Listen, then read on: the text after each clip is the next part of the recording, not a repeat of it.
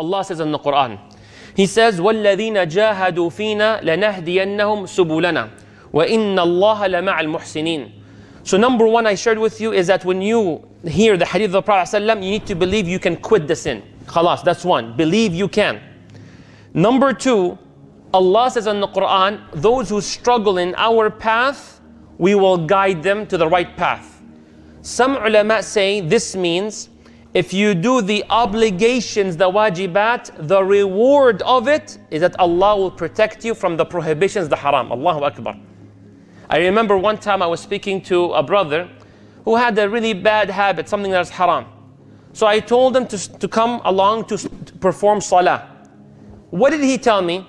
He said, when I stop the haram, I will start the salah. But that's not how it should work.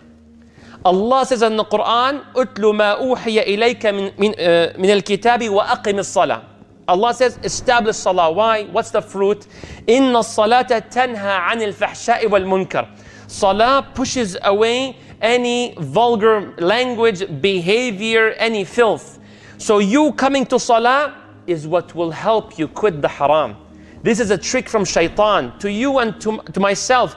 Oh, how, how do you think you can show up to salah to the masjid when you do one, two, and three? Oh, you're a munafiq and a hypocrite. How can you show up and give that sadaqah and that donation when you do such and such and such? So you're like, when I stop this, I will do that. La, to stop this, do that. Perform the salah, do the ta'at, do the good deeds. It will protect you from the haram as Allah subhanahu wa ta'ala described. That's something for all of us to be, pay close attention to. Not just this. Rasulullah sallallahu alayhi wasallam told you to quit it, you have to believe in yourself and believe what Allah has put in you. Number two, to stop the haram, make sure you do the wajibat, the obligations. Number three, you have to remember there's a punishment. I have to be honest. And if the reward is not working, if this is not helping, then we have to know that there's consequences to that sin. For example, when it comes to bribing people, here in North America, and Allah Ta'ala knows best, you can live your life without the need to bribe. May Allah protect us, Ya Rabbil Alameen. So Rasulullah sallallahu alayhi wasallam says, the one who falls into bribe, الراشي والمرتشي لعنه Allah. Allah's curse is on them. What does la'an mean? الطرد عن رحمة الله. You will see no mercy from Allah if you get involved into the bribing aspect and so on. This is serious stuff. So think of the punishment that may happen to that individual, to yourself or to myself when we perform the haram. You know, one of the mashayikh, subhanAllah, he says, if the one thing you can think of as a consequences of watching the haram or looking at the haram is the punishment will be is that you will not see Allah in Jannah. Is that not enough of a motive to stop the haram? Allah says in the Quran, Allah says in the Quran, عن ربهم يومئذ لمحجوبون one of the punishments, the severest of punishment, Yawm al-Qiyamah, to the disbelievers is that they will not see Allah. Them knowing that is so painful, perhaps nothing is equal to it and Allah knows best. So when you see this and you're saying, you know what, I'm going to watch this, but ya akhi, the expense may be jeopardizing you seeing Allah, Rasulullah. Is this worth it? So think of the punishment. And number four, look at people that did such a great job during such difficult times. Some of us may say, we live here in the United States, haram is very accessible. You have this store here to go to, this thing to click on and watch, this thing to buy and do so and so. Yeah, now, nowadays it's tough. No, let me tell you uh, someone who had it tougher than all of us put together. Someone who had it so tough, yet he passed, inshallah. Someone Allah has put in the Quran for you and I to look up to and learn and be inspired by. And that's step number four. Look at those who struggled and how they passed. And of the greatest of examples, the ulama say from the Quran to show someone who had an opportunity of haram yet turned it down was none other than Yusuf alayhi salam. The story is detailed, it's long. But to summarize, Yusuf alayhi salam to show you how easy it was to commit the haram. He was a stranger. Okay, why, why is that point important? When you're a stranger, no one cares much about you.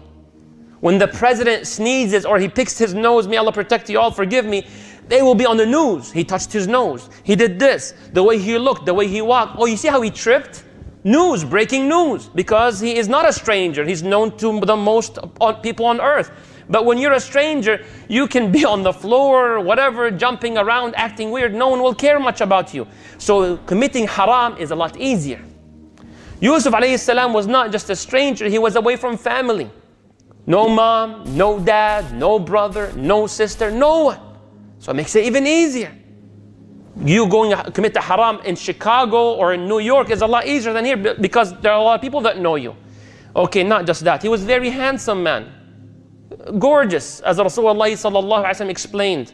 All of his, he was young and he was strong. Now you go make it worse. The one who was trying to seduce him was a wonderful looking lady, the wife of the financial minister. You want to make it worse? She's the one seducing him, not him running after her. She said, Hay talak in the Quran, I'm all yours. You want to get it worse? She made it in a way that she locked all the doors, وَغَلَّقَتِ الْأَبْوَابِ and she locked all the windows. No one can see, no one can hear. So the location, the age, the atmosphere, everything is set up. It doesn't get any more difficult. But look to what Yusuf alayhi salam did. Three things. May Allah allow me, Ya Rab, and allow you all to remember the three things he did. Number one, he said, Ma'adh Allah. A'udhu billah. What does it say, mean? I seek Allah's refuge. Yusuf alayhi salam, from the first moment he realized, I cannot do this myself. Human capacity is almost impossible. Allahu Akbar. So number one, I need God. I need Allah. So anytime you struggle through anything, through any avenue, haram or the halal or the wajib or the salah or waking up, you need Allah. No one here is a tough guy. I'm telling you, I'm no tough guy. You're not tough guy. We're all weak. We're all poor, no matter how much money and power and influence you have. نحن الفقراء, poor people to Allah. And you have to realize that. And that's Prophet Yusuf alayhi salam. Number one, Ma'adh Allah, A'udhu Billah. Ya Allah, help me, Allah. Ya Allah, help me. Please acknowledge that. It's very important. When you humble yourself to Allah, Allah elevates you. Number two, إِنَّهُ رَبِّي أَحْسَنَ مَثْوَايَ he said, Allah has honored me. I was thrown into a well. I faced death. I was sold as a slave. And now I'm working in the financial minister's palace in Egypt. This is my thank you back to Allah. This is my thank you back to Allah.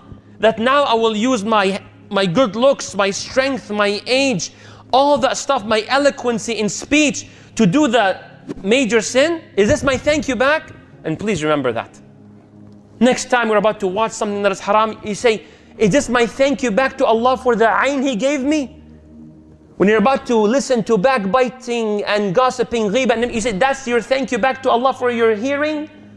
So you tell Allah in a nice way, you tell yourself, Is this my thank you back? La. You're in the United States, alhamdulillah, generally safe. Your thank you back to Allah is you go to haram stores? Allah gave you a house that is safe and sound, so you will use your bedroom and the computer in haram. Is this your thank you back? إِنَّهُ رَبِّي أَحْسَنَ مَثْوَى And you try the example based on each one of us. Number three, Yusuf alayhi salam, what did he do? He says alayhi salatu was salam, may Allah protect us. He remembered the punishment. He says, إِنَّهُ لَا يُفْلِحُ الظَّالِمُونَ He realized, if I do it, there's punishment. I'm an oppressor. I'm a. Allah gave me these blessings. I used it against him. Fi iqab. So one of the ways to push you from the haram, no, there's a punishment to it.